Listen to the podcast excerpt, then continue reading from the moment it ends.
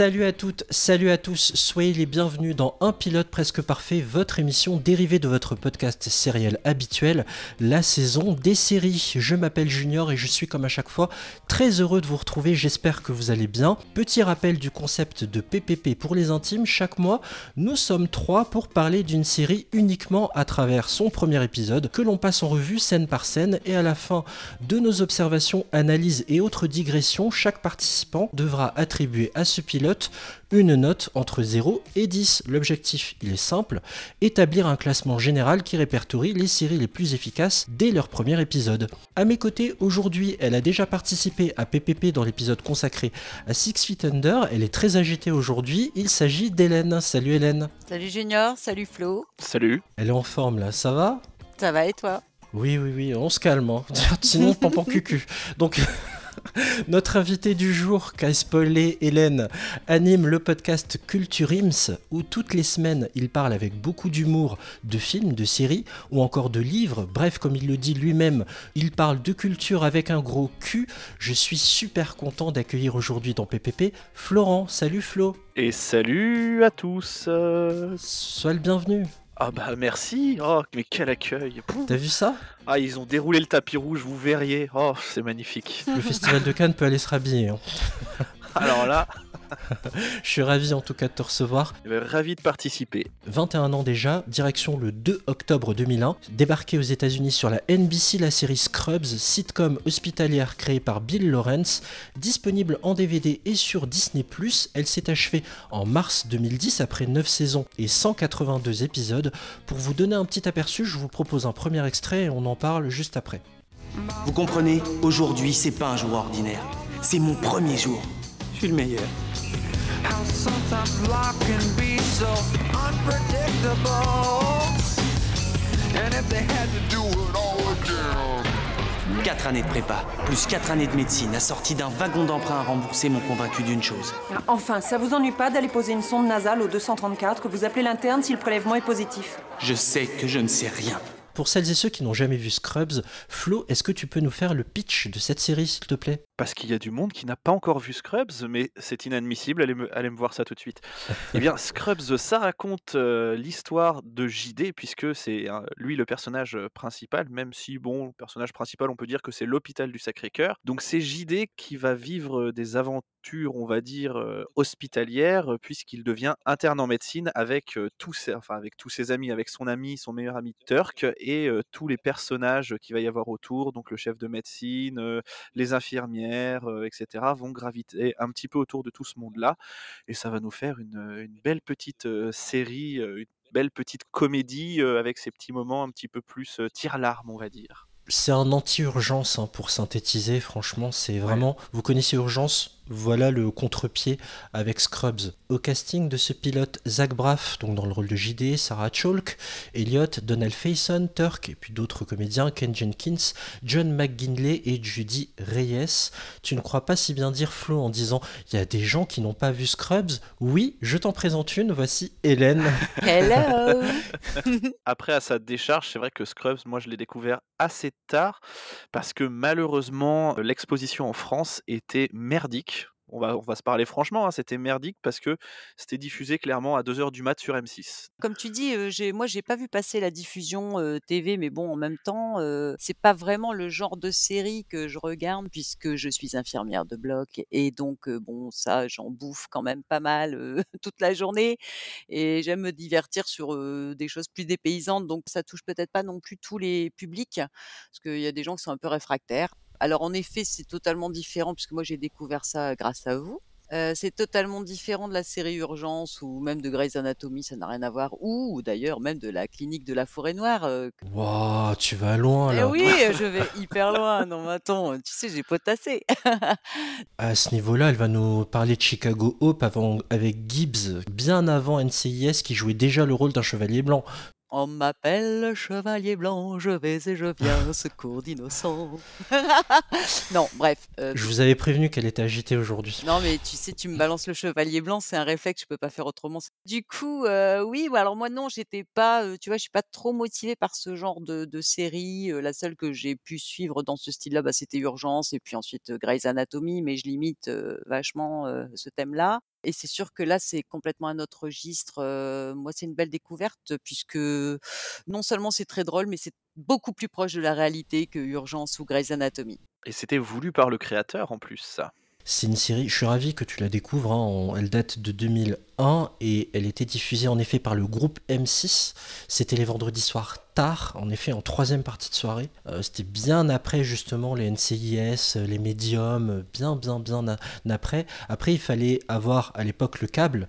C'était diffusé également sur d'autres chaînes du groupe M6, Paris Première, pour pouvoir suivre régulièrement la série ou faire comme euh, ceux qui ont grandi dans les années 2000-2010 comme nous, regarder en streaming, quoi, en téléchargement illégal à l'époque, tout voir dans l'ordre. Mais bon, rien qu'au titre, Scrubs, nous, c'est, heu, du produit qu'on utilise, Betadine Scrub, à l'hôpital pour nettoyer les patients. Donc, heu, je savais tout de suite que, tu vois, déjà rien que le nom, moi déjà je je vois un peu de quoi ça veut parler, enfin, à moins que ce soit une grosse coïncidence, mais après par contre, c'est vrai que le titre est accrocheur quand même. Scrubs, c'est original, je trouve, c'est, c'est sympa Vous savez ce que ça signifie? Oui, détergent, semble, le savon. euh, ouais. Nous, on appelle ça la bétadine scrub. Si tu veux, c'est la bétadine savon avec laquelle on lave les gens. Après, tu as la bétadine dermique. Enfin, c'est un terme médical euh, qui est euh, utilisé pour les produits euh, qu'on utilise pour nettoyer. Alors, j'ai vu les traductions. euh, quand c'est vraiment rapporté au milieu médical, c'est ça.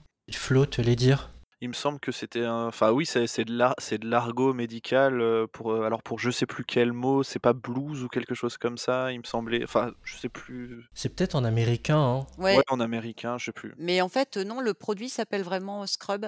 C'est un hommage à la série. Oui, faudrait vérifier. Moi aussi, j'avais la traduction blues en fait. mais Ouais, c'est c'est peut-être de ça. l'américain. Ouais, mais ça, Mm, c'est sorti du vocabulaire médical, je pense. Mais nous, euh, tout ce qui, quand on dit euh, on veut du scrub, euh, on veut quelque chose pour nettoyer, si tu veux. Alors, avant d'entrer de plein pied dans le pilote, euh, une question euh, habituelle hein, qui est posée dans PPP. Flo, pour notre invité, qu'est-ce que ça représente pour toi, Scrubs? Est-ce que c'est une série culte? Est-ce que c'est une série sympa sans plus? Il y a d'autres séries qui ont une plus grande place dans ton cœur. Bref, j'aimerais bien euh, savoir ton rapport à la série. On est quand même sur une série culte. Comme je disais, j'ai découvert ça assez tard, mais quand j'ai vu, je suis allé directement en magasin m'acheter les DVD. Et euh, là, je dois en être. Ouais, chaque année, je dois la revoir. Je dois revoir l'intégrale au moins une fois là, donc je pense que ça va être euh, un, un bon point pour refaire l'intégrale encore une fois. Mais euh, ouais, ouais, c'est plutôt une, une série culte. Pour moi aussi, c'est une série culte. c'est, elle m'a, je l'avais cité déjà, je crois, dans le l'épisode de Noël consacré à Friends. Elle compte énormément pour moi.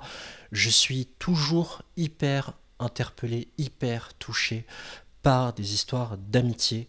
Et Mm. l'amitié entre JD et Turk est profondément touchante. Et j'ai pas pu m'empêcher de faire un transfert. Et d'ailleurs je le salue et je l'embrasse David mon copain qui m'écoute du Canada. Parce qu'on était aussi une amitié dite je déteste ce mot interraciale. Donc euh, et, et voilà on se reconnaissait beaucoup en JD et Turk qui m'appelait même euh, mon ours brun. Enfin voilà c'était assez euh, Est-ce que lui aussi est un aigle? faut revoir les épisodes suivants pour comprendre les vannes, Ouais. mais voilà, vraiment, il s'appelait par des petits surnoms euh, comme ça. euh, Et, et ouais, j'ai- j'aime profondément cette série et surtout l'amitié donc de ces deux-là. Mais aussi, toi, Hélène, t'en es pas arrivé là, mais l'amitié entre Carla et Elliot, tu n'imagines pas Non. comment, Oh non. comment ça va se construire. Et c'est assez drôle. Oui, je me suis un peu douté. Il y a, il y a des duos, quoi, en fait, dans cette série, visiblement. C'est ça. C'est totalement ça. Il y a des duos sur lesquels on va revenir hein, euh, avec Flo qui est un grand fan, donc j'ai pas mal de questions à lui poser. Évidemment, on va pas te lâcher pendant un bon moment sur cette série. Pas grave, vas-y. Je prends, j'ai les gants, c'est bon, vas-y. Alors, le pilote a pour titre Mon premier jour. Et c'est aussi ça une des particularités de la série, c'est que tous les épisodes commencent par mon. Sauf rares exceptions, mais comme, après peut-être qu'on va y venir, mais comme on est, c'est JD et on entend sa voix à chaque fois, les épisodes commencent par mon parce que c'est sa vie à lui. Et c'est lui qui raconte l'histoire. Le pilote s'ouvre sur un réveil qui sonne à 6 heures et un mec qui se fait un soutien-gorge en mousse à raser. On a la voix off du héros de la série, JD, donc John Dorian, qui nous apprend que rien ne l'a jamais empêché de dormir, mais cette fois c'est différent. Il n'a pas du tout dormi tellement il est nerveux parce que il va réaliser, il va faire son premier jour à l'hôpital. Une fois la douche terminée, on voit JD devant le miroir en tenue de médecin. Il arrive dans l'hosto et là, il déchante très très très très vite en arrivant dans le hall d'entrée tellement c'est bondé et bordélique et la scène se conclut sur une infirmière qui demande s'il peut poser une sonde nasale à un patient et j'adore la conclusion de JD en mode je suis sûr d'une chose je sais que je ne sais Rien. Alors que sa toute première réplique, c'est quand même, il se regarde euh, dans le miroir, il dit Je suis le meilleur. Oui, il est en mode warrior au début et finit en mode, euh, en mode Jon Snow sur la fin, quoi. C'est ça. Donc après, peut-être euh, revenir là-dessus aussi sur la voix off, euh, c'est comme je disais quelque chose qui va revenir tout au long de la série. Donc si les séries avec des voix off vous saoulent, c'est pas la peine de regarder, vraiment. on est clairement dans l'introspection et dans les Ah oui, délires c'est de ça, JD hein. qu'est-ce que ça t'a inspiré toi ce pré-générique Hélène? Bah écoute, moi je trouvais que ça commençait super bien.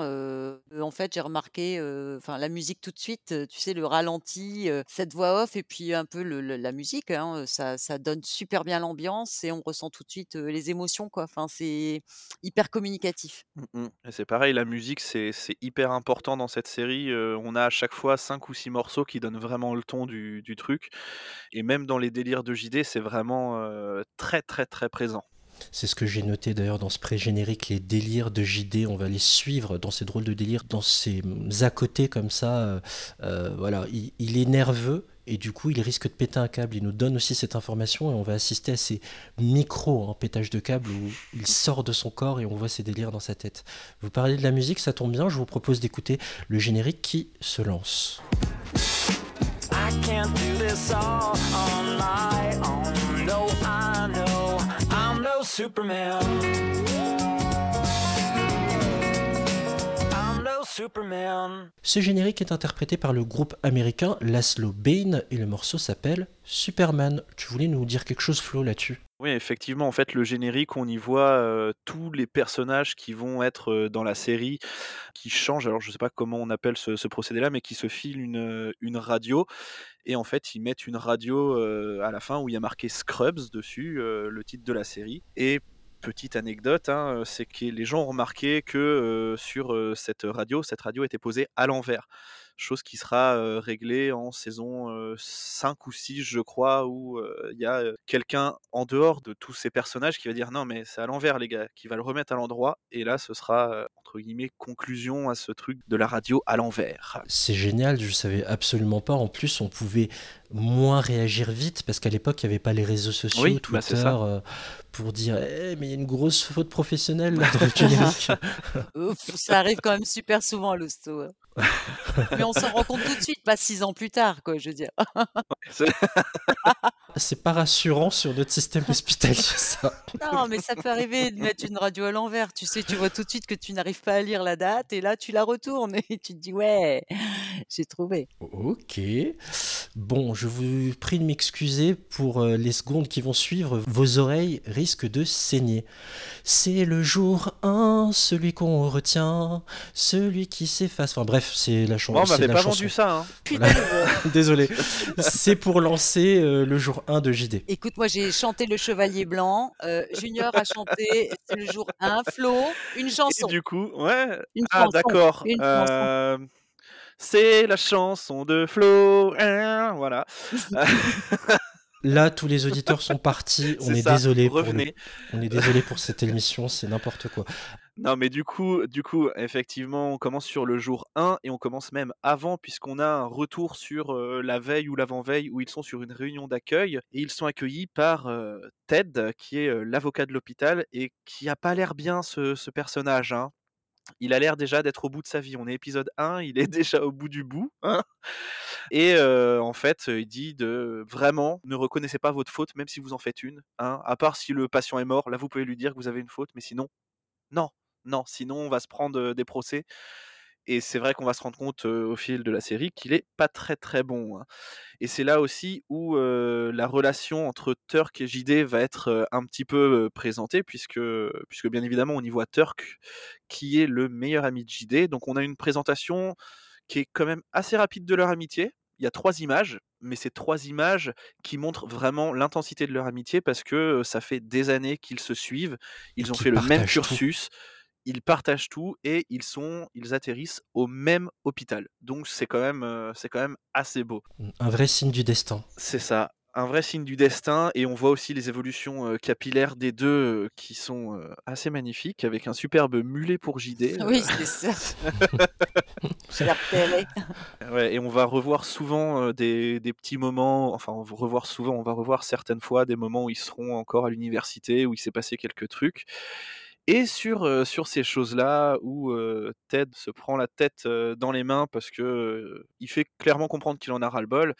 Il y a l'arrivée de Bob Kelso, le chef de médecine générale, qui se présente vraiment comme une figure paternelle. C'est le gentil chef, tu peux tout lui dire, tout lui faire et ce gars-là, là, comme ça, il dégage de la sympathie. Mais on y reviendra plus tard. Oui, attention, suspense, restez Oh oui. bien jusqu'à la fin de cet épisode. La troisième pourrait vous surprendre.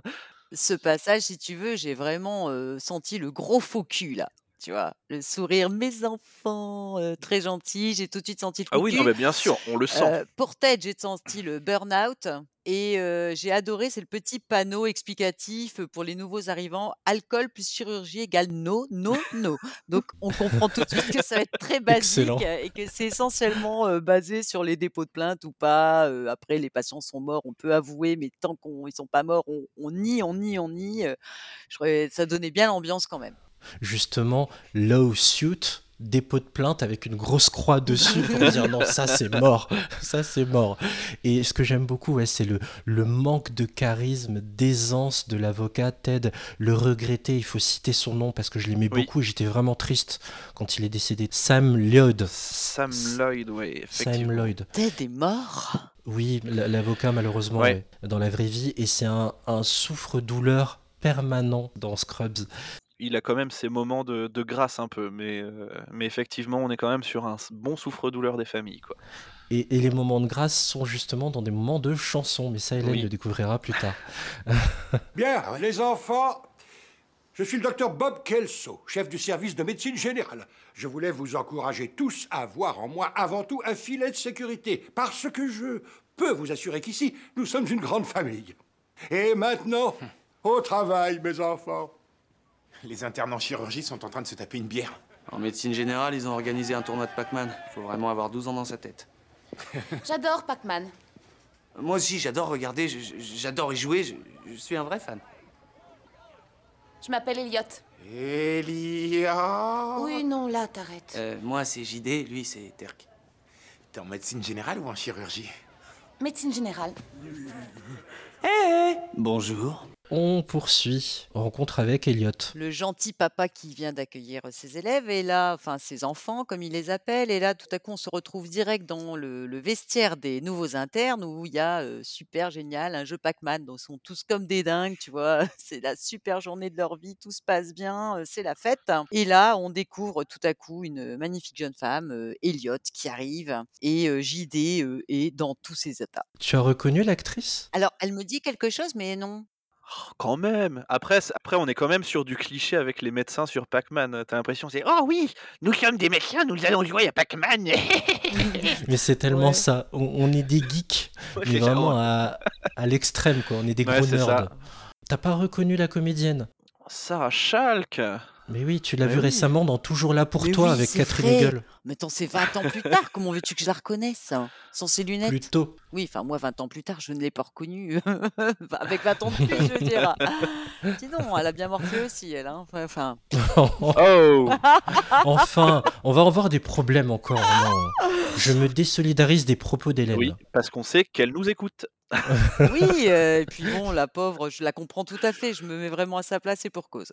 Donc on a Elliot qui arrive, une magnifique blonde, splendide, JD, et dans tous ses états. C'est la belle vie pour lui. C'est le plus beau jour de sa vie quasiment euh, après cet accueil où JD, euh, Turk et Elliot euh, se donnent leurs affectations. Donc euh, avec bonheur et joie, JD découvre qu'il est en médecine générale avec Elliot et Turk lui part euh, chez les combattants euh, en Turk. chirurgie. Turk. Voilà. Donc JD Elliot euh, partent ensemble donc pour rejoindre leur service et dans le couloir donc ils discutent, elle se présente. Alors on voit que c'est une fille qui a beaucoup de caractère, un peu faux-folle, heu, garçon manqué, elle fait des petites blagues rigolotes, donc JD est un petit peu sous le charme déjà. On sent que plus ça va, plus il craque, jusqu'au moment des escaliers où, il pense dans sa tête, donc en voix off, on l'entend lui lui dire elle lui dit: «Je sais ce que tu penses», alors qu'il est en train de penser qu'elle a le cul le plus rafraîchissant qu'une pastèque, en été. En plein été, En plein été, voilà, donc elle lui dit: «Je sais ce que tu penses» et là, heu, JD, heu, panique complètement parce qu'il a dû le penser tellement fort qu'il pense que c'est sorti de sa bouche sûrement et et heu, là, elle décide tout, bêtement de faire une course, donc lui un peu complètement, heu, abasourdi parce qu'elle est complètement loufoque en fait cette fille, enfin on la sent très spontanée, voilà, très spontanée. Et en fait en fait, c'est qu'elle est compétitive à mort. Oui. Oui, voilà, donc Elle a trimé et elle sait Ouais. qu'elle doit continuer à trimer encore, en faire 2 fois plus que les autres pour, heu, être bien vue dans la famille aussi, quoi. Ouais, on se rendra compte que oui, c'est familial. Elle le dit, hein. Elle dit que son père était médecin, son frère était médecin, que tout le monde était médecin, qu'on l'a appelé Elliot, c'est un nom de garçon, donc on sent qu'elle a une revanche à prendre sur la vie C'est quand même. ça. Juste une chose pour parler d'un sujet qui fâche, la blague sur son fessier qui est aussi frais qu'une pastèque. Moi, j'ai vu récemment, et ça m'a agacé, des tweets pour souligner que, heu, certaines blagues, au fait de regarder Scrubs 20 ans après, des blagues sont terriblement sexistes. Est-ce que vous validez ça? Comme par exemple ce type de blague qui, aujourd'hui, je suis pas sûr que ça passerait aussi bien que ça ne pouvait passer il y a 20 ans. Aujourd'hui, c'est sûr, ça passerait pas aussi bien. Mmh. Mais après, heu, voilà, faut aussi, heu, remettre dans le contexte, de l'époque, où, bah, effectivement ça pouvait passer, heu. Moi ça me ça me choque pas. Non, mais écoute, moi je suis une femme et je veux dire, heu, je ne vois pas ce qu'il y a de choquant, d'autant que dans cette série, on se on voit aussi beaucoup de monsieur tout nus, Oui, bah, c'est ça. dont on parle du kiki, enfin je veux dire et personne n'est choqué, donc faut un peu se garder, heu, des certaines mesures là-dedans, quoi. Il y a rien de Au-delà de ça, l'actrice aussi a accepté de jouer dedans, le enfin le texte était connu donc enfin à un moment donné, il y a ça aussi, l'actrice peut très bien dire: «Heu, ouais, non, ça par contre, cette phrase-là, je suis pas je suis pas sûr, donc est-ce qu'on peut l'enlever?» Non, mais enfin, c'est la c'est la police de la pensée parce que qui ne pense pas ça quand il suit une femme avec un beau fessier dans les escaliers ou même une femme qui suit un homme avec un beau fessier dans les escaliers, qui ne pense pas Bien ça? sûr. Donc maintenant, ou on joue sur l'hypocrisie, mais je pense pas que ce soit une série Ah oui, qui mais joue sur l'hypocrisie. Mais vraiment, j'ai vu des tweets passer là-dessus, ça m'a saoulé, quoi, quand la série est arrivée sur Disney+. Enfin bref, après c'est un point de vue. Oui. mais je je partage le vôtre. D'autant plus que dans ce pilote, ça va s'inverser. De toute façon, je sais ce que tu penses. T'as un cul plus rafraîchissant qu'une pastèque en été. Non, t'en sais rien. Tu me vois sûrement comme une mademoiselle compète, et c'est vrai que ça a toujours été un problème pour moi. Enfin, ça l'était. Ça l'est plus du tout. Hé On fait quoi là La course? Oui Oh non, je suis pas mordu à ce point-là. Alors je continue, heu, sur la compétitivité parce que la petite, elle a pas un fessier d'enfer pour rien puisqu'elle monte les escaliers à toute vitesse et heu, là, heu, JD, égal à lui-même, se lance dans un délire, complètement psychédélique où, vu qu'il part dans une course folle avec elle pour arriver le 1er je sais pas où d'ailleurs, il il se rêve, avec un maillot, de coureur de marathon avec le chiffre forcément 33, dites 33. Donc il court avec son t-shirt 33, il croise un gars qui a forcément on est à l'hôpital, un mug de café à la main, il se renverse le café comme, si c'était une bouteille d'eau sur la figure et il continue à courir et et la ligne d'arrivée est en face avec tous les patients en fauteuil roulant. Donc il il passe la ligne d'arrivée en vainqueur devant Elliot et la musique c'est, heu, I want you to want me. Donc heu, je pense que le message est assez clair, il a envie d'être son champion. Son champion sur tous les plans. Voilà, tout à fait. Donc heu, en fait, oui, bon, on va revoir un peu ce terme, un peu plus tard justement, c'est pas mal, je trouve que c'était un peu peut-être une transition, enfin pour nous mettre dans l'ambiance. J'ai noté, j'ai baptisé ce chapitre: «JD est aussi rapide que Bip Bip et aussi essoufflé que le coyote». Oui, c'est un peu ça. Après voilà, c'est la 1re fois, il me semble, dans la série qu'on voit un des des fantasmes éveillés de JD et ça pour moi, c'est vraiment ce qui ce qui m'a fait, accrocher tout de suite à la série parce que parce qu'on on en voit mais continuellement. C'est ce qui fait tout le sel. C'est ça, bah, alors tu sais quoi? C'est exactement ce que j'ai noté, c'est ça qui fait le sel de la série. Voilà. Mmh Bon, on est raccord, c'est Bah, voilà, magnifique. magnifique. Voilà. Oh bah, moi j'aime bien les musiques aussi, puis les réparties. Enfin là, quand tu vois, quand donc à la fin de cette scène, heu, il s'est il est complètement essoufflé, heu, à la limite de la crise, heu, d'apoplexie, il y a Elliot qui se moque de lui. Alors on comprend tout de suite aussi qu'Elliot, ça va pas être une tendre hein et elle lui dit, «J'appelle la cardio» parce qu'on pense qu'il va faire un arrêt cardio-respi. Il lui dit: «Non, ça va». Moi, en tant que novice, vous pour vous, c'est évident, mais c'est là que j'apprends le nom de JD, puisque jusqu'à ce moment précis, personne n'a cité son nom et c'est C'est là que je vrai. découvre Oui. son nom. Il s'appelle John Dorian. Elle, Elliot, on le sait, mais en fait, il s'est pas du tout présenté puisque c'est lui le narrateur un peu, en fait, heu, il se présente pas vraiment, voilà. Donc on apprend, heu, leurs 2 prénoms puisque, l'interne du service les accueille, c'est Jeffrey Stickman, et pas Jeff, attention. Et là, Ah non. Jeffrey, je suis dur. Parce que Jeffrey, il essaie de leur faire comprendre que c'est lui le chef, c'est le patron, bon, on comprend tout de suite que c'est du bluff a priori. Enfin, j'ai pas vu la suite, mais je sens que voilà. Dis-toi que tu as vu sa meilleure prestation, vu que c'est quasiment la seule, Oui, je suis dure, je suis dure, je suis Voilà. très dure. C'était le rôle de sa vie. c'est ça. Voilà et et il leur remet leur fameux beeper. qui va rythmer désormais la vie des médecins de JD et d'Eliott. On revient à la journée en mode Day One Again dans un chapitre que j'ai baptisé Carla et son Bambi. On découvre Carla en train de pousser un brancard avec JD qui tente de lui coller au basque. Carla lui dit Ah ok c'est ton premier jour Bambi, Carla va te prendre en charge. Elle parle d'elle à la troisième personne, pourquoi pas? Elle dit à JD, à JD Ne me regarde pas quand tu parles. Poum Il se prend euh, une lampe dans la tronche.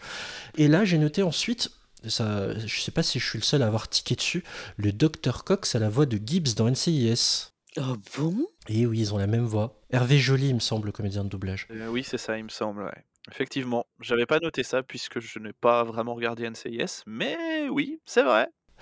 Et donc, il y a plein de choses qui se passent. Euh, JD et Carla arrivent dans la chambre d'un patient. Cox arrive, ne se présente même pas, il calcule même pas JD. Il lui dit pose une perf et mène-toi. Et puis ensuite, Cox n'hésite pas à, à vanner un peu Carla sur la quantité de parfum qu'elle se met. Et Carla lui dit non, mais je sens très bon et en gros, je vous emmerde. Arrêtez d'exagérer. JD hésite pendant ce temps-là à piquer la peau du patient. Cox l'interrompt et demande à Carla de le faire et lui dit ta gueule. Cox dit à JD non mais ta gueule et regarde. Carla demande hé docteur soyez plus sympa avec Bambi. hein. Cox est passablement énervé, il est tout le temps interrompu à l'heure du petit-déj par ce patient proche de mourir à chaque fois à midi quoi à l'heure de manger. JD dit que Cox non mais franchement docteur Cox vous avez pas de cœur. Ça se fait pas. Soyez un peu plus humain. Il pense tout haut. Oui. C'est ça. C'est un trait de caractère encore hein, qui, est, qui est révélé. Ah, t'aurais mieux fait de te taire, surtout que tu viens à peine d'arriver. Mais euh, en gros, Cox lui dit non mais c'est un légume, t'inquiète pas pour ça. Cox lui dit écoute euh, JD, t'es bien gentil, mais maintenant à chaque fois qu'on sera dans la même pièce, il l'appelle même pas son- par son prénom d'ailleurs, il le calcule même pas. hein. Pas la peine de se parler. Et il se casse. Que penser de cette scène On met la dynamique euh, de, de leur relation directement, euh, directement en place. C'est, c'est, ça, ça, enfin, ça va direct et voilà, il n'y a, rien d'autre à dire. C'est, Ça va ça va être hein. ça tout au long de la série. Et on caractérise Cox, hein, qui est Ah oui. profondément détestable, et, on- et le côté délicat aussi de, de Carla, quoi, qui, Oui. qui infantilise un peu JD à son arrivée. Bah, autant on disait euh, euh, faisait un peu figure paternelle, machin, autant Carla c'est la figure maternelle. Voilà. Et autant Cox, c'est le, le, le- qui passe pour le méchant, Cox d'emblée, quoi. On se dit mince, il va y avoir un gentil. Cox c'est le, le salopard, c'est ça. C'est pour euh, invectiver JD, il, il le siffle comme un chien. euh, Enfin voilà, c'est vraiment ok. D'accord, je vois le. Alors moi j'ai remarqué quelque chose dans cette scène euh, qui m'a bien fait rigoler, c'est qu'au moment où il dit à Cox euh, vous n'avez pas de cœur, on entend faute comme au tennis. Et j'ai trouvé ça tellement drôle. Et il y a pas mal, je pense qu'il y en a d'autres dans, dans Oui. ce pilote. Ah oui, oui. Il y a d'autres petites expressions comme ça, comme au tennis, des trucs pas forcément inappropriés, mais hors contexte, mais euh, qui, qui sont excellents aussi. Et c'est une série surprenante dans sa façon d'être montée. Enfin, tous ces petits trucs là, la voix off, euh, les petits bruits, les musiques, euh, les petites phrases comme ça. Enfin, c'est rigolo, quoi. En effet, ça rythme indéniablement la série, c'est dynamique, mais Mm, tout mm. le temps, quoi. On n'a pas le temps de s'ennuyer. Nous attendons le docteur Cox. Bonjour docteur, je Pose suis... la perf, s'il te plaît. On parlera plus tard. Carla, je peux te poser une question personnelle? Ton parfum, tu le vaporises normalement ou t'en remplis ta baignoire plein pot, anti-plongeant tout entière? Je sens très bon. Allez, quoi, tu l'as déjà fait sur des cadavres. Tu piques à travers la peau. Tu piques Maintenant Trop tard. Carla, tu le fais à sa place. Il me faut aussi une analyse des gaz du sang. Je pouvais le faire. Tu la fermes et tu regardes. Sois gentil avec Bambi. Pourquoi cet abruti s'obstine à vouloir mourir tous les jours pendant mon Il déjeuner n'avait pas de cœur. Faute Ce mec a 92 ans, il est atteint de démence sénile, il ne sait pas où il est, il a le nez sur les appétissants trésors de Carla et il n'a même pas bougé un cil. Oh, dis donc, c'est gentil ça. Oui, c'est vrai. Il y a toujours le subconscient. Eisenhower était une tapette. Je crois que par la grâce de Dieu, on est tranquille de ce côté-là. Scène suivante que j'ai baptisée, chapitre suivant que j'ai baptisé l'interro de Kelso. Et oui, l'interro de Kelso, puisque euh, bien évidemment, comme ce sont des internes et que c'est leur premier jour, c'est l'heure des visites. Et euh, nous avons euh, une question qui est posée à JD qui répond parfaitement bien. c'est le premier, donc il le félicite. Félicitations, mon garçon, ou quelque chose comme ça. Et Elliot arrive à ce moment-là, sauf qu'elle est en retard. Et elle a beau dire que c'est un accident de vomissure, qu'il a fallu soit qu'elle nettoie, soit quelque chose. Le docteur Kelso lui pose la question qui suit, et en fait, elle ne sait pas répondre, et JD lui donne la bonne réponse. Après, on voit encore qu'Elliot, elle est vraiment dans la compète, tout ça. Mais de toute façon, je le savais, hein, t'avais pas besoin de me le dire. Euh, mais voilà, ça crée quand même euh, un début de, complicité entre eux, euh, enfin encore plus que juste la course, euh, etc.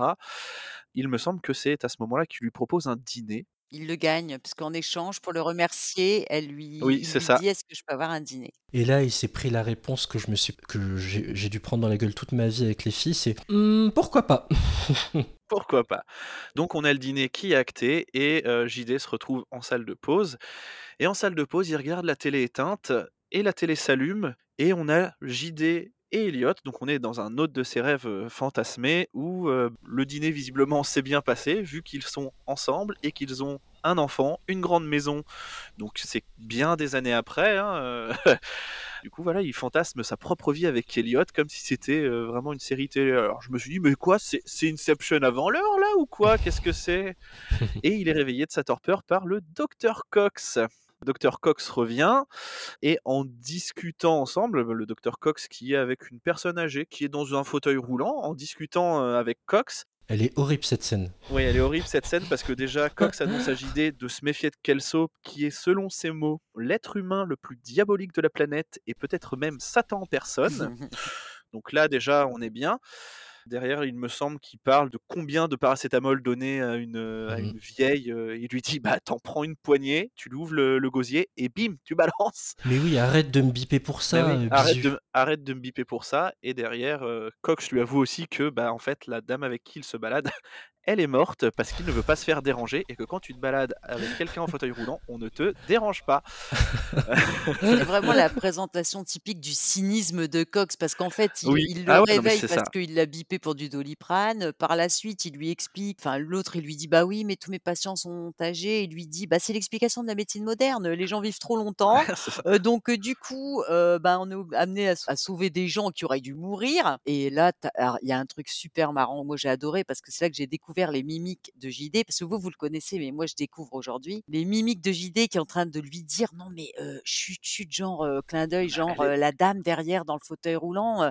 et puis on voit est qu'il- là, mais elle est là. est comique parce qu'il a vraiment une tête de taré. Quoi. Il lui fait des clins d'œil, oui. des genres, des gros signes avec les yeux, genre mais il y a la dame et derrière. Et c'est là que Cox lui dit non, mais elle est morte, laisse tomber. Parce qu'il lui dit mais on pourrait peut-être pas parler de ça devant elle, mais elle est morte. Non, non, elle est morte, t'inquiète. C'est la meilleure façon d'ailleurs de te promener dans un hôpital sans être dérangé, c'est de te promener avec une personne morte dans un fauteuil roulant. Alors, nous à l'hosto, on a une autre technique, c'est tu te promènes avec un dossier sous le bras. Ça marche beaucoup mieux et c'est beaucoup plus discret que Ah, quelqu'un de mort sur un Ouais. fauteuil roulant. Enfin, moi, ça, j'ai trouvé ça tellement marrant et tout. Et puis après, il balance euh, sur euh, Kelso. Enfin, on voit que Cox, c'est le mec le plus cynique de la planète, quoi. Et Ça pourrait virer au sérieux et au grave. Tu vois, notamment quand il parle du vieillissement de la population, de tout ça.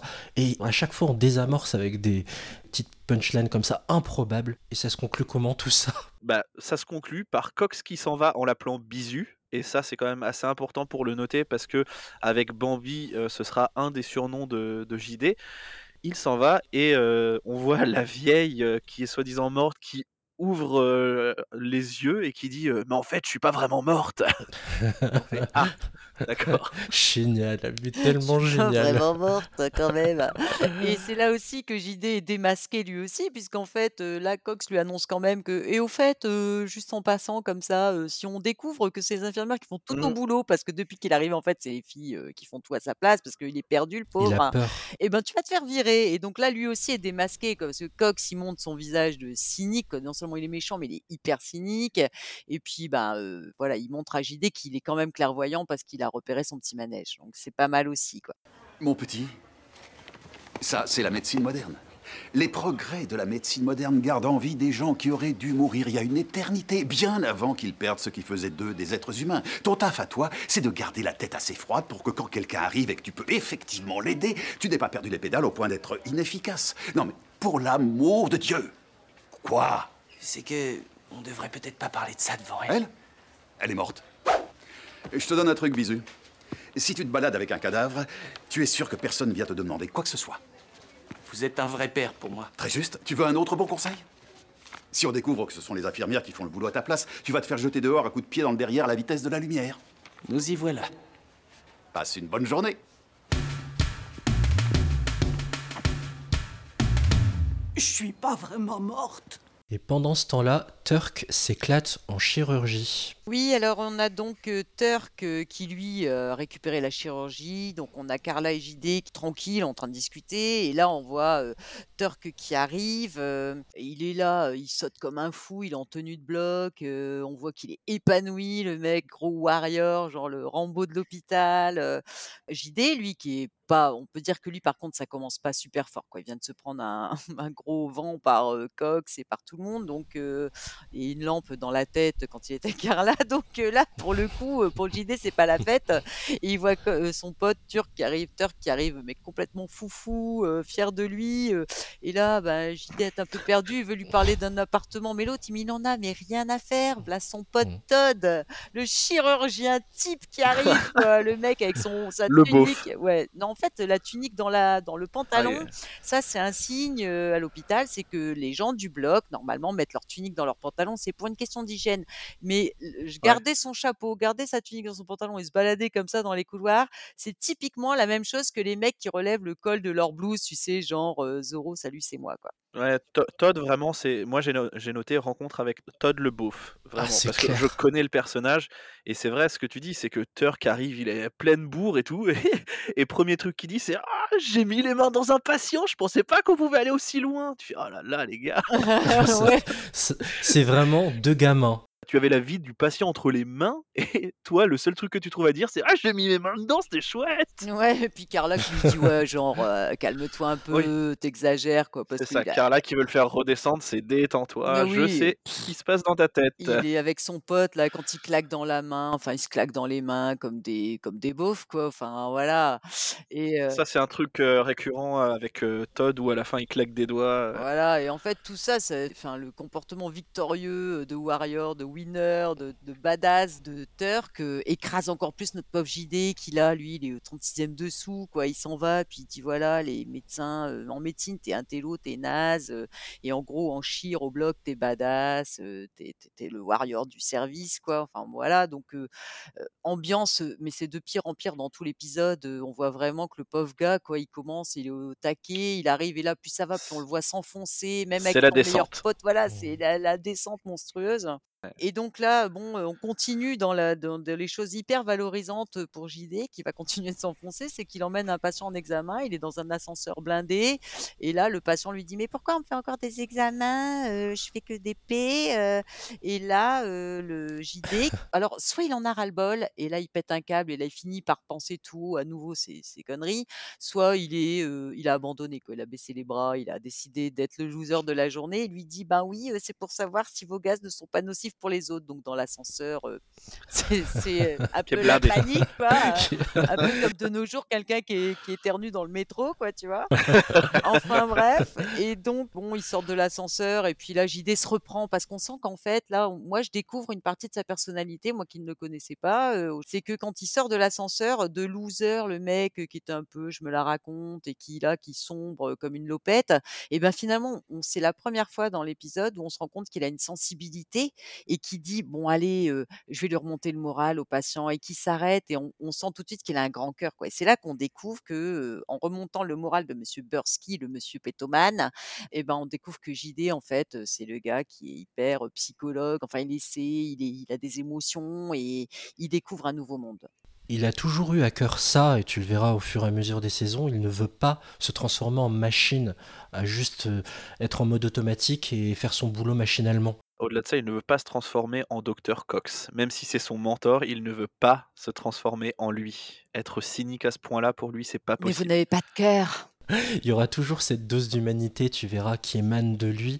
Et, et Scrubs, c'est beaucoup de rire, mais aussi quelques larmes qui sont versées euh, tout au long de la série. Ouais, je pense que c'est lui qui fera verser les larmes parce qu'on sent qu'il a quand même une super sensibilité, quoi, même par rapport à son pote qui lui parle plus de l'appartement. euh. Pas Pas que. que, tu verras. Mm. Non, non, pas que. Des personnages que tu soupçonnes pas forcément. euh, Tu vas t'attacher à beaucoup de monde, tu verras. Ouais. Euh, ce que tu viens d'évoquer, Hélène, je l'ai baptisé ne pas péter dans l'ascenseur. Je répète, ne pas péter dans l'ascenseur. Ok. On retrouve à nouveau les couloirs de l'hôpital, l'homme de la maintenance. Il y a un problème. Donc l'une des portes automatiques est coincée, le monsieur de la maintenance est en train de la réparer. JD attend patiemment. JD bah, dit euh, à ce monsieur, bah, il y a peut-être une pièce coincée dedans, j'en sais rien. Et le gars de la maintenance le suspecte et lui dit, dis donc, c'est peut-être vous qui êtes responsable s'il y a une pièce là-dedans toi et moi, on va causer, je te préviens. hein. Ouais. Le mec complètement paranoïaque, quoi. Bah, le mec complètement paranoïaque, et après, je pense qu'on on y reviendra peut-être un petit peu, mais c'est aussi le personnage le plus angoissant de la série, le plus chelou, grave. vraiment, parce que là, il se semble plus ou moins normal, mais euh, il va quand même bien péter son câble et bien être euh, chelou euh, sur, euh, sur les saisons Il a quand même hein. un gros tournevis. hein. On a vu des gens mourir tués avec ça, tués avec un tournevis.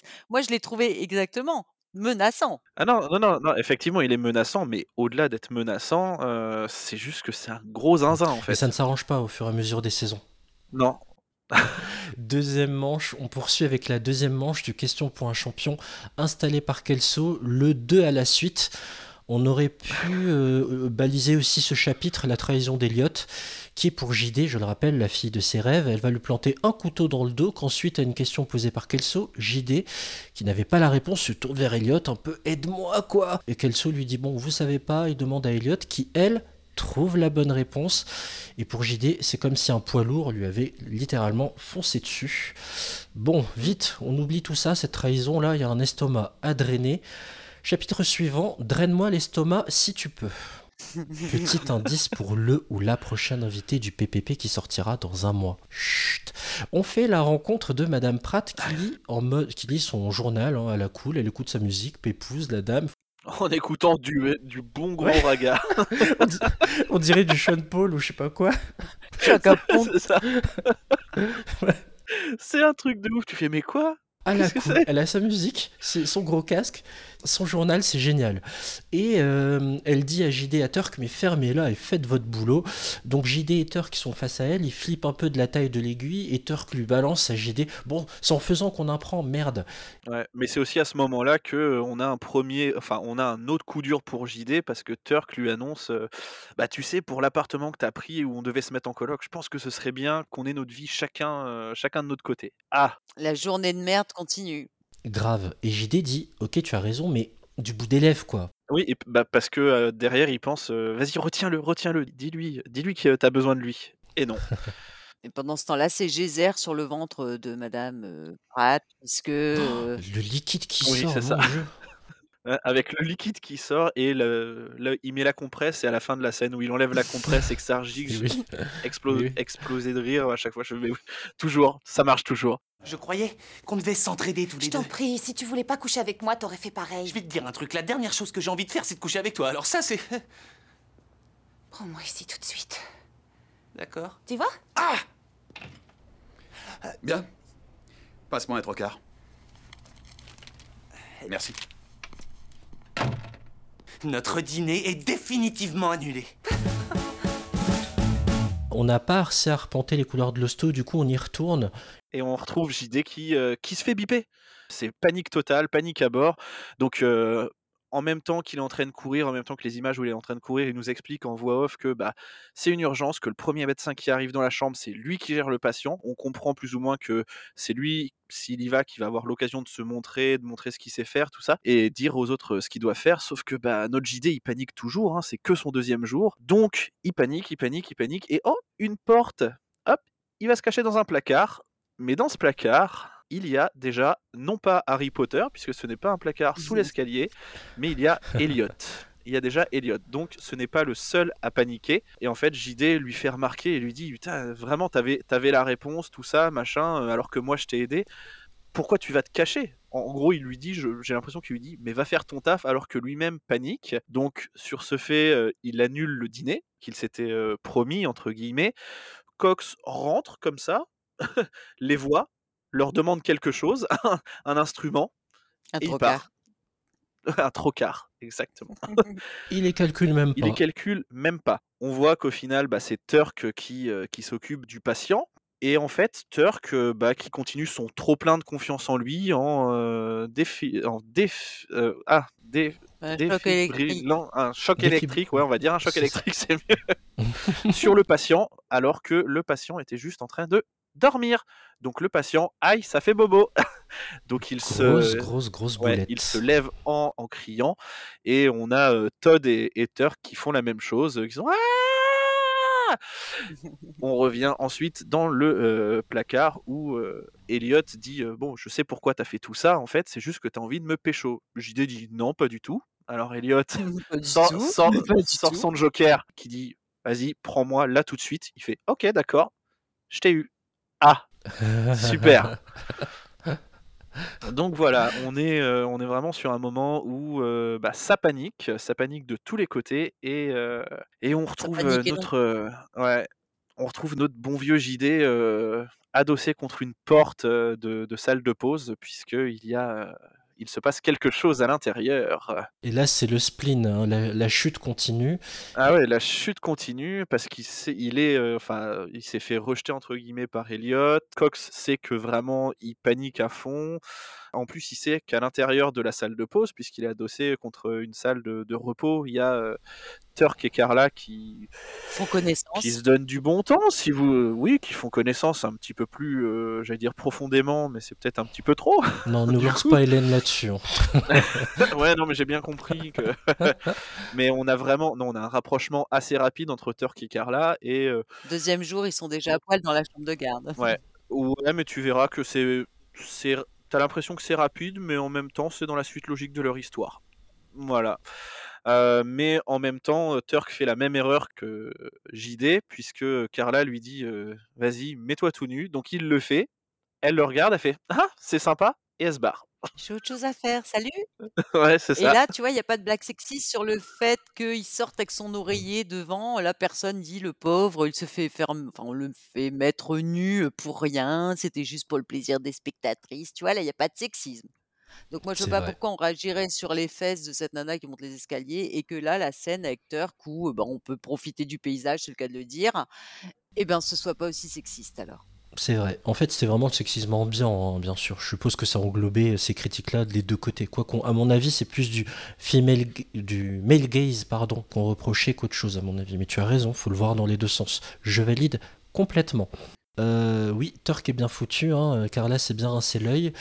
Et dans la scène suivante, je l'ai baptisé chapitre suivant, je raconte n'importe quoi pour parler avec Cox. Voilà, donc en fait, donc quand Carla sort, elle trompe sur euh, ben, JD, alias Bambi, qui est en pleine euh, déprime euh, sévère. Et donc pour se remonter le moral, il va chercher du réconfort auprès de Cox.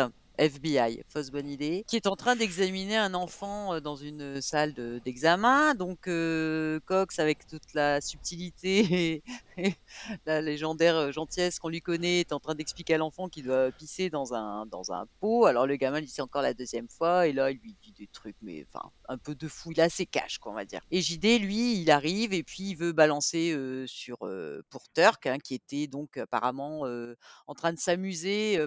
En fait, je pense que c'était un peu pour s'excuser de son placard. Il essayait de compenser en disant que Turk, lui, était carrément dans la chambre de garde avec Carla, donc il balance, quoi.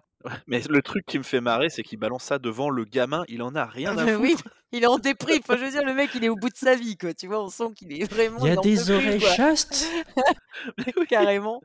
Et euh, tout le monde. Gamin à 8 ans, et il y a Turk qui a couché avec Carla, quoi. Et c'est Cox qui enfonce le clou, puisqu'il dit au gamin, tu vois, quand tu auras des relations sexuelles, etc., etc., un truc de malade. Donc le gamin va faire pipi. Et là, euh, Cox, euh, tranquille, s'allonge, paisible sur la table d'examen, et il demande demande à JD euh, s'il s'angoisse parce qu'il est de garde. Alors JD fait genre bah pas du tout, non non, mais en fait dans en voix off, on voit qu'il dit oui, hein, cette fameuse voix off euh, qui caractérise le personnage. Et Cox pour le rassurer parce qu'il lui dit mais enfin le, le pire qui puisse t'arriver, c'est- tuer un mec, c'est tout. Donc genre pour le rassurer. Et là- Genre, ça va, c'est pas non plus. voilà, donc là, JD, bon, bah, qui déjà, quand même, c'est quand même une journée vraiment très pénible pour lui. Il va enchaîner sur sa garde, là, le pauvre gars, enfin, il, il en, il en peut plus, Mm, quoi. Il, il attendait du réconfort et il se fait casser encore plus.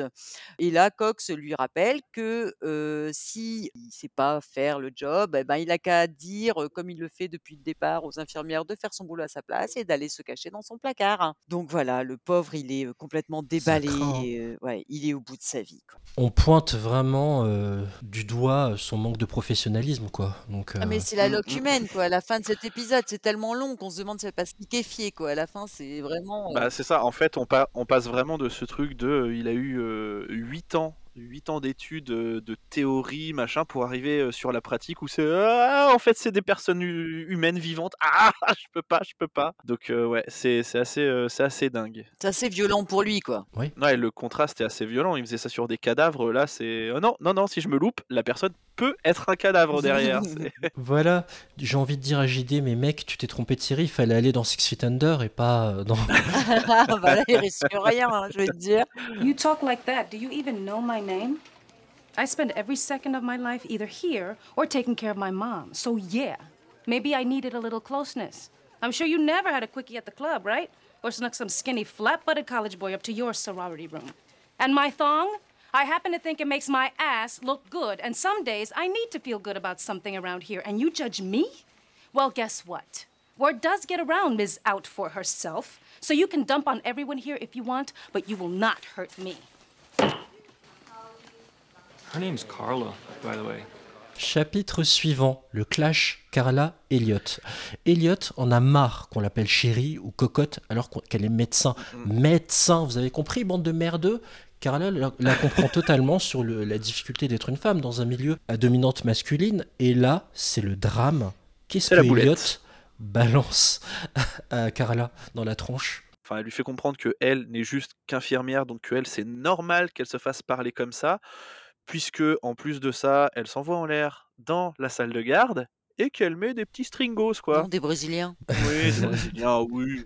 Des culottes brésiliennes. Me dites pas que vous ne connaissez pas la différence. Non, Faites non, j'avoue que je ne suis pas. Faites les innocents là. Je pas. Je sais pas, je jamais Non, vu. non, c'est quoi? C'est comme un ca- c'est comme un caleçon, c'est ça? Oui, Ouais, c'est un peu comme un short. Ouais, ok, Un shorty en 6 ans quoi, tu vois. C'est très petit. Et là, c'est quand même terrible, hein, c'est dévastateur euh, ce que Carla se prend dans la tronche gratuitement. Carla lui répond Attends, meuf, déjà pour me parler comme ça, est-ce que tu connais mon prénom? Je passe mon temps ici, à l'hôpital, ou à soigner ma mère. Alors, oui, je passe du bon temps et, j'ai besoin de tendresse. Toi, t'es pas du genre à te taper des boutonneux, c'est pas ton truc, salope.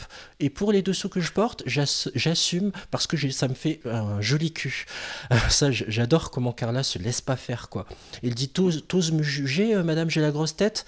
Donc tu peux traiter qui tu veux, mais t'en prends pas à moi, pauvre fille.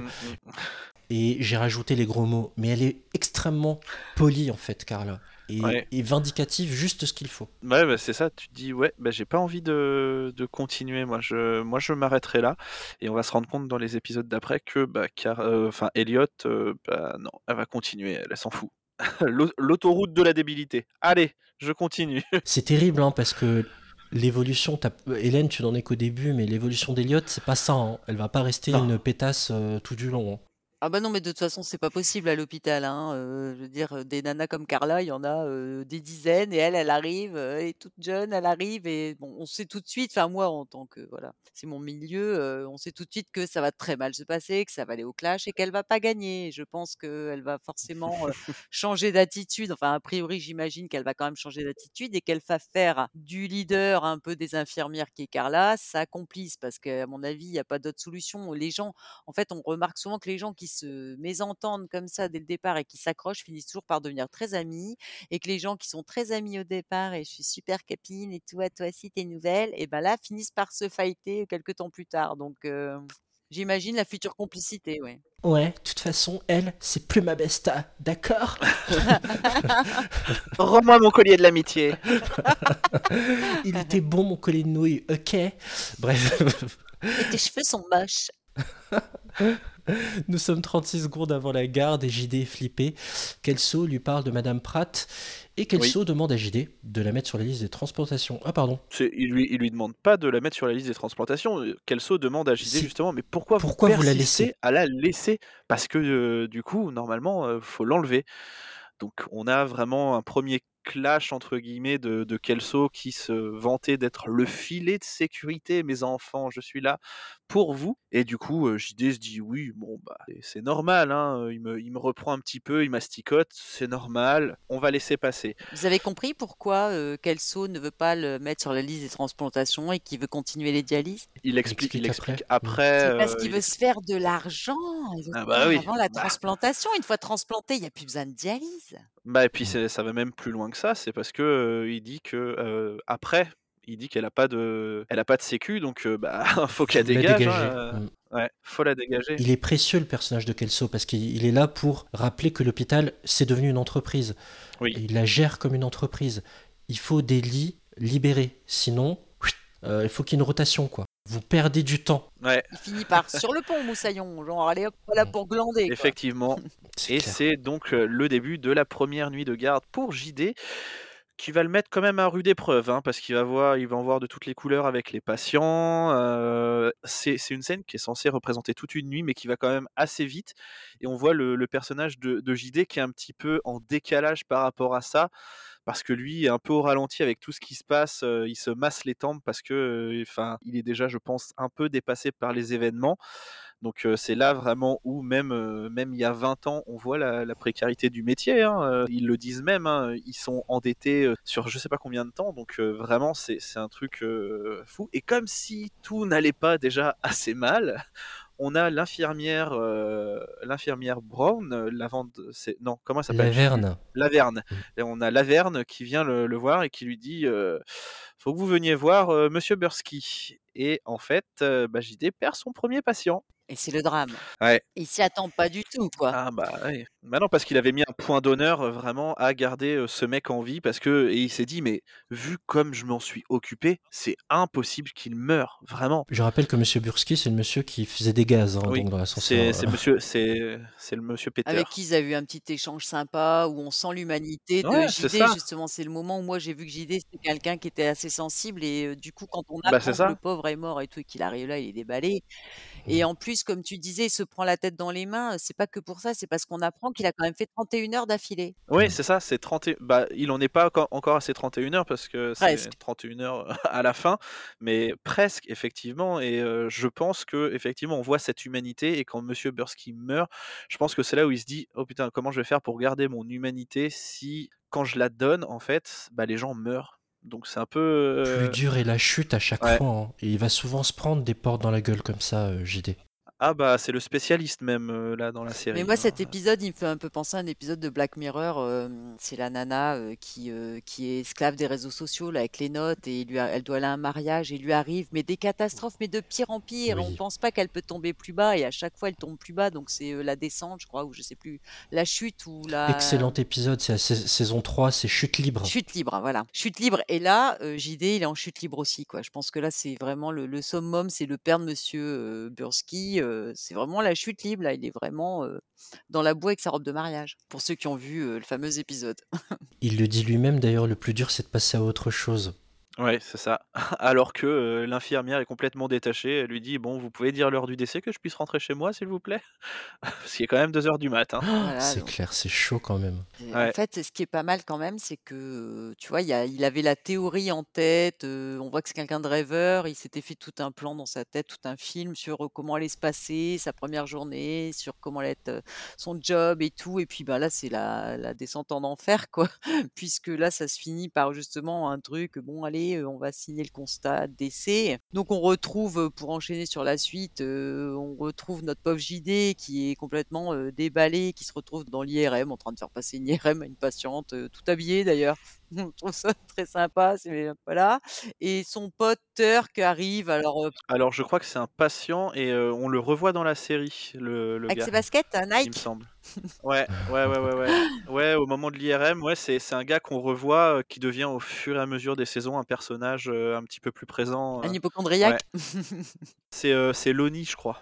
Ah. Ah. Lonnie, le le gars à la moustache, heu, mais ça arrive bien plus tard, en fait et je m'en suis rendu compte là, en voyant l'épisode, je fais: «Oh! Tiens, c'était la Déjà?» 1re fois qu'on le voyait. Tu parce que là, on n'en parle pas du tout là, pour quelqu'un de novice comme moi, on n'en parle pas du tout, on tilte juste sur ses baskets et sur son pantalon rouge parce qu'il est tout habillé dans le truc, quoi et heu, là, Ouais, donc ça. heu, JD là, ben, alors là, il est quoi, JD, il est plus que l'ombre de lui-même et tout à coup, voilà son pote Turk, qui arrive et qui finit par avouer à JD qu'il a peur lui aussi, qu'il a besoin de JD et Mmh, et que c'est OK pour l'appart parce qu'il a déjà ses clés et cetera et et en partant, il lui dit: «Je t'aime», c'est mignon, quoi et puis en même temps, c'est comique parce qu'on sent bien qu'il y a un malaise parce que la mignon, patiente le patient Lonnie, visiblement, Ouais. c'est un homme, lève sa tête de Ouais, l'IRM oui. parce qu'il se dit: «Mais enfin, qu'est-ce que» Genre quoi? Attends, il a dit quoi? Il a dit Hein? quoi lui? «Je t'aime»? Mais non, mais après, c'est vraiment, révélateur de de la relation JD-Turk, ce je ce petit «je t'aime» avec le petit rire à la fin où il se barre, c'est vraiment la bromance qui est, heu, qui est définie, heu et ça va être ça tout du long, hein. Ils sont comme ça, il y a quelque chose d'indestructible. On on sent Mmh mh. que Ah ouais, bah, que Turk, c'est sa bouée là, parce que là, il était tout au fond et là, c'est et un 1er pas Mmh vers mh. la surface, tu vois et on sent qu'il remonte un tout petit C'est un peu. 1er pas ouais, c'est ça, parce que même Turk, qui était plein de confiance, lui dit: «Non mais t'inquiète, moi aussi j'ai flippé, hein, Mmh les gens, heu, m'ont pas vu parce que j'avais le masque, mais sinon, heu, je faisais une gueule, heu, une gueule de "Ah! J'ai peur!"» Ah bah oui, lui, il avait cette chance. Il y a un peu d'anticipation avec le confinement et le le le port du masque qu'on a aujourd'hui puisque lui il disait: «J'étais déjà en poker face sous mon masque, t'inquiète pas». J'étais déjà en poker face. Donc heu, bah, là, on sent que, ah, un petit souffle, tu vois? Un peu une petite bouffée d'oxygène pour JD, son pote est OK pour quand même vivre avec lui, il est mh. pas il l'a pas quitté pour Todd, c'est trop de bonheur. Enfin bref, ça va un peu mieux et là, dans le couloir, il croise à nouveau le technicien, psychopathe, donc qui a une pièce à la main, donc qui veut en découdre. Et la phrase c'est: «Il faut qu'on se Il faut cause». qu'on se cause avec sa pièce à la main, donc Et c'est là où tu te dis: «Waouh, c'est chaud». Et cucu. Le plus difficile, c'est la vitesse à laquelle il faut passer à autre chose. Ne vous inquiétez pas, tout va bien se passer. Hé Je t'ai menti, c'est pas vrai. J'étais liquéfié de trouille. Ah oui? Heureusement qu'on est obligé d'avoir des masques, sinon je peux te dire que tout le monde m'aurait vu faire une figure de fin du monde. Je crois que c'est normal d'avoir la trouille. Sois gentil, redis-moi ça souvent, j'en ai besoin. Il a besoin de moi? Enfin bref, j'étais passé de faire coucou, voir si ça allait. Redemande-lui pour l'appart. Tu sais, Turk, mon offre tient toujours si tu veux. C'est bon. Je t'ai déjà fauché tes clés. Je t'aime. Et heureusement, j'ai envie de dire que Turk venait lui lui parler, juste avant et lui avait dit: «Non, c'est bon, tu es mon pote, on vit ensemble» parce qu'en après le technicien psychopathe, JD retrouve le docteur Kelso, le gentil papa, et il l'attend toujours pour ce fameux problème de la transplantation, c'est tout ce qui l'intéresse d'ailleurs et il lui explique que madame machin n'a pas d'assurance, et qu'il a oublié de demander l'autopsie de monsieur Bursky qui va ramener de l'argent. Donc en fait, Mmh. JD, ben, il se rend compte que Kelso, en qu'il prenait pour son filet de sécurité, comme il l'appelle, le gentil de l'histoire, bon, ben, ça commence à lui sembler un peu, heu, chelou, quoi. Il on voit l'hypocrisie, hein, de Kelso qui fait vraiment le le gros psychopathe manipulateur et là, il le trucide, il l'engueule, il lui dit que, s'il y a une assurance, il y a un traitement, sinon il y a que dalle et là, son visage se transforme, il y a les flammes du diable, les yeux rouges C'est ça. et en fait, je pense que là, JD repense à ce que Cox lui avait dit peu de temps avant puis on voit l'autre se transformer mais le diable, quoi. En diable, heu, Lucifer, c'est ça. ouais et il lui dit que les autopsies, c'est automatique et là, on sent que JD, qui pensait quand même avoir un filet de sécurité, c'était ce gars et ben, là, il se dit: «Merde, en fait, j'ai personne» et Elliot arrive un petit peu ça. derrière et assiste, à la discussion donc on va voir comment ça va se finir. Mais oui, parce que Elliot, essaye quand même de de «rassurer» JD entre guillemets, et elle lui dit: «Non mais t'inquiète, pour l'autopsie, c'est bon, ça a été fait». Donc là, déjà, on voit que Elliot, malgré le fait que ce soit quand même, une petite conne au début, elle est quand même un peu du côté de JD et va quand même apprendre à aller dans ce truc de ok je vais vous aider, vous inquiétez pas, on est toute une équipe. Et c'est là qu'on a la question existentielle de JD qui est mais attendez parce que là je, je comprends plus rien. Si Kelso c'est le méchant, mais qui est le gentil? Parce qu'il y a toujours un gentil dans l'histoire, mais qui est le gentil? Et c'est là qu'on arrive sur, euh, sur l'accident de la route, euh, et il y a déjà Cox et Carla, et JD arrive, et du coup là on a Cox déjà euh, qui l'appelle pas JD. Première Il fois. l'appelle Mm. pas Bisu. Il- Première fois, et vraiment, on va pas se mentir, dernière fois de la série avant le dernier épisode qu'il l'appelle JD. Hein C'est vrai. Après, ce sera Bisu ou alors euh, Véronica ou des noms de, Plein de surnoms féminins, ouais. qui lui dit vas-y là c'est ton moment faut que tu y ailles euh, t'inquiète pas il y a Carla je suis là s'il y a besoin et du coup bah, JD y arrive il y arrive Cox s'en va et on voit que ce- ce passage là le, le moment où Cox a été sympa ça lui coûte beaucoup parce qu'il essaye de lui donner une tape sur l'épaule mais au fait il se ravise il fait non c'est pas moi ça c'est pas moi je Voilà. ah je déteste ça Euh. Il a eu envie de le faire, mais il l'a pas fait. quoi. Et d'ailleurs, ça, c'est quelque chose qui sera euh, un message, on va dire, un, un peu fil rouge tout au long de la série, où JD cherchera toujours l'approbation de, de Cox et il réussira quand même à avoir cette tape sur l'épaule. Euh, je pense que sans spoiler, hein, je le dis, mais c'est au dernier, dernier, euh, dernier épisode de la saison 8. Waouh Le fameux où je me suis arrêté. Ouais, voilà, c'est ça. Moi, j'ai adoré, c'est le petit cri de JD. Tu sais, le petit cri de JD qui était tellement content de lui, qui fait hi-ha! comme ça. Est-ce que c'est, comme tu dis, Junior, le fait que l'autre le félicite, on ne sait pas trop s'il est tellement content que l'autre, comme tu disais, les le- les féliciter ou d'avoir réussi à poser son drinto. Tu vois, il fait hi-ha. Puis il est là, tu sais, comme un mec qui a marqué un but. Enfin, c'est mon- c'est monstrueux, quoi. Et- C'est ça. Et il y a Carla qui lui dit c'est bon, calme-toi là, on passe à Ouais. autre chose. Mais ouais, non, non, vraiment, il y a, ce, il y a aussi cette, euh, cette dynamique entre JD et Cox euh, où euh, JD, il va dire à Cox Vous êtes mon, mon mentor. Et l'autre, dit Mais je veux pas de toi, laisse-moi tranquille. Mais on sent bien que Cox va quand même aller le voir et va lui donner des conseils tout au long de, la série. Pour euh, le dernier épisode de la saison 8, que, où je ne dirai pas, mais on a un peu un parallèle, euh, je crois, par rapport à ça, sur, euh, sur la dernière nuit de garde de JD. Enfin, là, je suis en train même limite de revoir les, les images dans ma tête de la saison 8. J'ai même l'impression que ça se passe autour du même lit de ce gars qui, est, euh, qui a eu un accident de voiture. Donc, Il est bouleversant cet épisode. Quand vous arriverez à la fin de la saison 8, vous penserez à moi. Il est bouleversant, c'est un double épisode. ah bah, moi, c'est la chiale, en direct. Il, il est magnifique. Et voilà, on va en reparler juste après, mais pour moi, la série aurait dû stopper, c'était parfait. On y reviendra. Qu'est-ce que je voulais vous dire d'autre? Il n'y a pas de vanne dans ce que je vais dire, j'avais juste baptisé ce chapitre Tu peux le faire, JD. Voilà comment je l'ai baptisé. C'est Momon. Vraiment, waouh, ça marche encore 20 ans après, ça m'a super ça. touché, le- cette transmission d'énergie que, que lui donne Cox à travers cette phrase. Chapitre final, JD a presque fini sa journée après 31 heures de taf. Elliot a fait le nécessaire avec la famille pour l'autorisation euh, assignée euh, pour obtenir l'autopsie. Et puis il y a un petit mot d'excuse, un petit désolé. Et JD nous dit en voix off que Ah, c'est mort pour l'excuser, elle m'a trahi la dernière fois. Elliot se penche vers lui pour lui donner un tendre bisou sur la joue. Et JD dans sa tête lui dit Bon, c'est ok, je te pardonne. la voix conclut Je sais que l'hosto, l'hôpital, sera toujours dans un coin de ma tête, même quand je n'y serai pas physiquement. Il y a Carla qui pousse JD en lui disant Allez, rentre chez toi, Bambi. Et le pilote se conclut sur JD qui dit Au moins, j'ai passé ces trois, euh, ces trois premiers jours sans passer pour un crétin. Et là, boum, il se prend une porte. Là, il se prend une porte, il s'éclate au sol, et juste avant le, le générique, il a une dernière phrase qui contraste, qui est, tel, qui est le miroir en fait de sa première réplique, qui est aussi Je suis le meilleur. Donc on conclut sur la première réplique de JD. C'est sur cette dernière réplique de JD que s'achève le pilote de Scrubs. So I guess that's it for now. 31 hours, 12 minutes, and I am You finally off? almost. I have one more really annoying thing I gotta do. If you're talking about getting the Bursky autopsy, I already called the family for you and they said fine and to thank you and I'm sorry. They didn't say that last part, I did. The worst part was knowing right then that I could never forgive her. I forgive her. You see, I can't survive on my own. I'm a dork. I'm a dork. I'm a dork. Even now, when I finally get to go home, in the back of my head, I'll know the hospital's still here, wide awake. Bambi, get out while you still can. But what the hell? The most important thing is that I got through my first three days without looking like a complete idiot.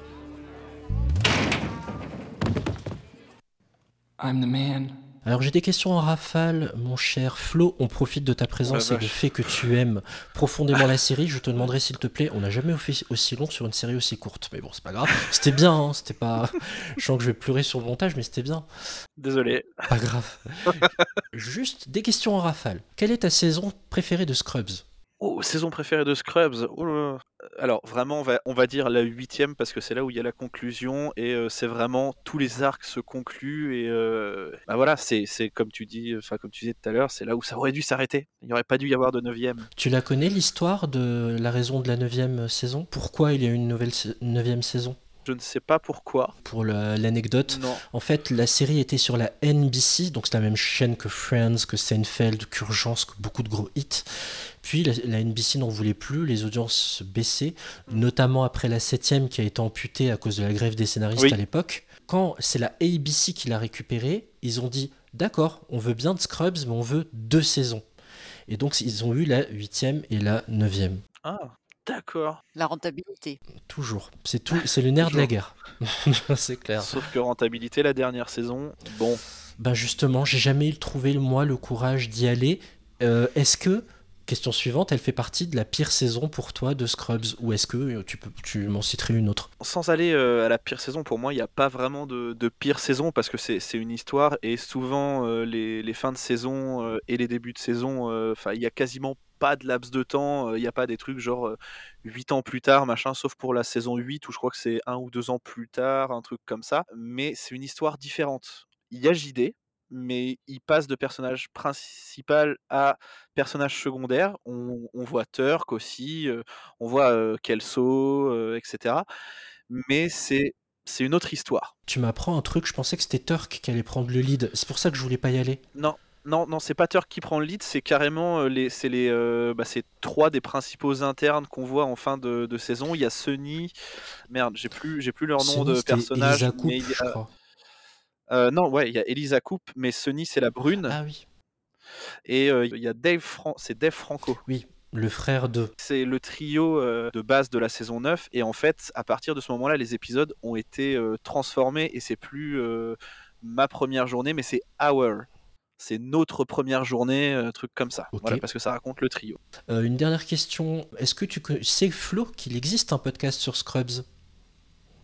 Oh Mhm. non, un podcast euh, français? Et on n'a pas l'impression, on dit des conneries ici, mais on travaille, donc. on bosse les épisodes.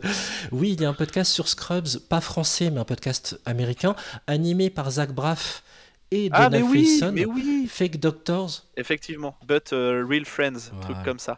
Effectivement, oui, oui, bah oui, avec euh, avec Zach Braff et Donald Faison. Où en fait ils débriefent chacun des épisodes. Ils sont très amis dans la vie, donc euh, c'est pas fin leur amitié. Mais ouais, en plus, tu me demandes ça, je te dis non, et puis euh, tu me dis, bah si, en fait, oui, carrément.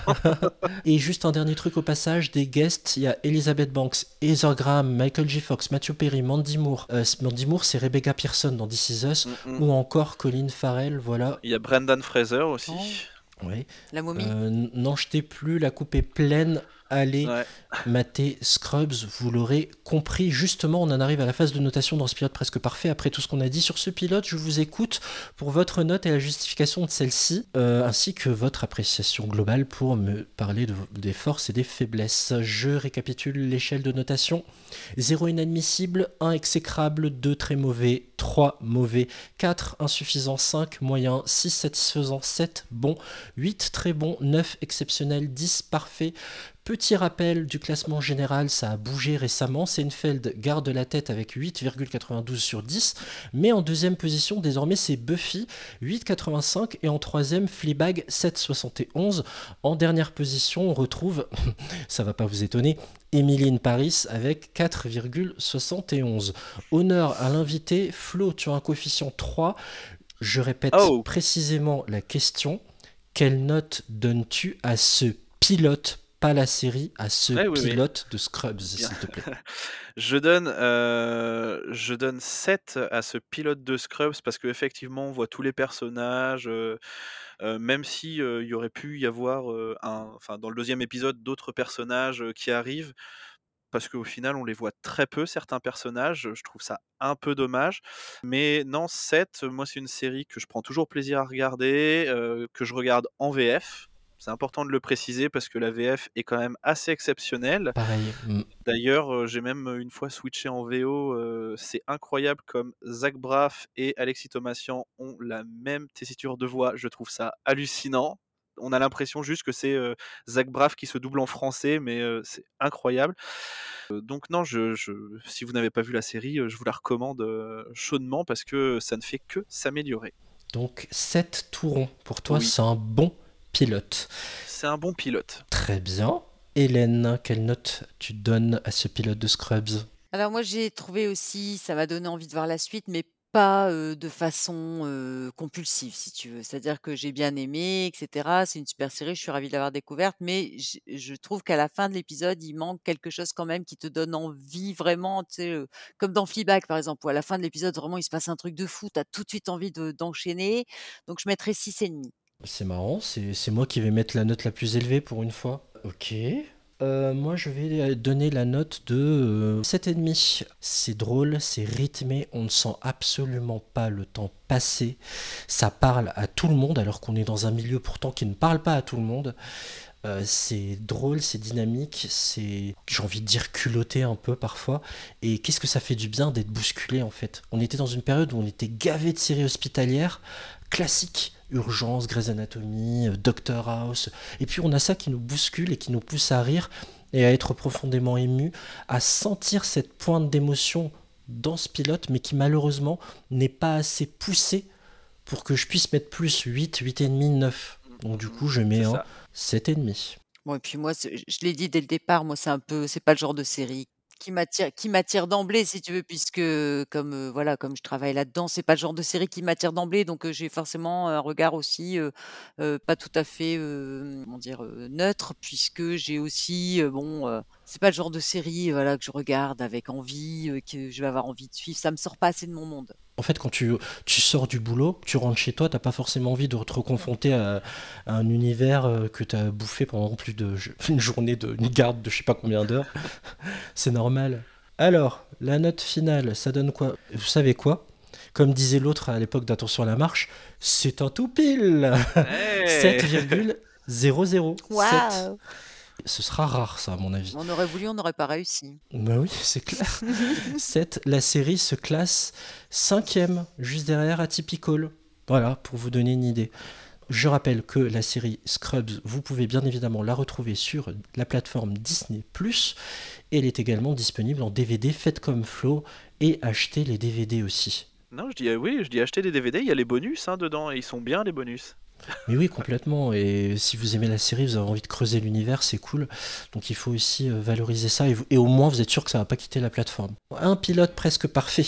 C'est fini. Un grand merci. Merci beaucoup, vraiment, Flo, d'être venu dans PPP. Ben, merci pour l'invitation. hein. C'était un plaisir de parler de Scrubs avec vous. Merci beaucoup. Je rappelle qu'on peut te retrouver dans le podcast Culture Rims. Merci, Flo. Oui, exact. Un grand merci à toi, Hélène. À bientôt dans de futurs épisodes. Merci à tous les deux et je vais euh, de ce pas jeter un œil à ton podcast, Flo. Merci. Je peux d'ores et déjà vous annoncer que le mois prochain, au programme de PPP, on va traverser la Manche en vous parlant du pilote de la série Netflix The Crown. The Crown, voilà. Désolé pour mon accent. Voilà. vous pouvez retrouver cet épisode de PPP et tous les anciens sur votre appli podcast préféré, sur Apple Podcast, iTunes ou Podcast Addict. N'hésitez pas à nous mettre un commentaire et 5 étoiles pour aider à faire connaître ce podcast. On est aussi sur les réseaux sociaux. Twitter, pilote parfait, ou sur Insta, la saison des séries. Merci à vous, chers auditeurs et auditrices, de nous avoir écoutés jusqu'au bout. Et là, vous avez eu du courage. Je vous souhaite plein de bons épisodes et je vous dis à très bientôt. Ciao.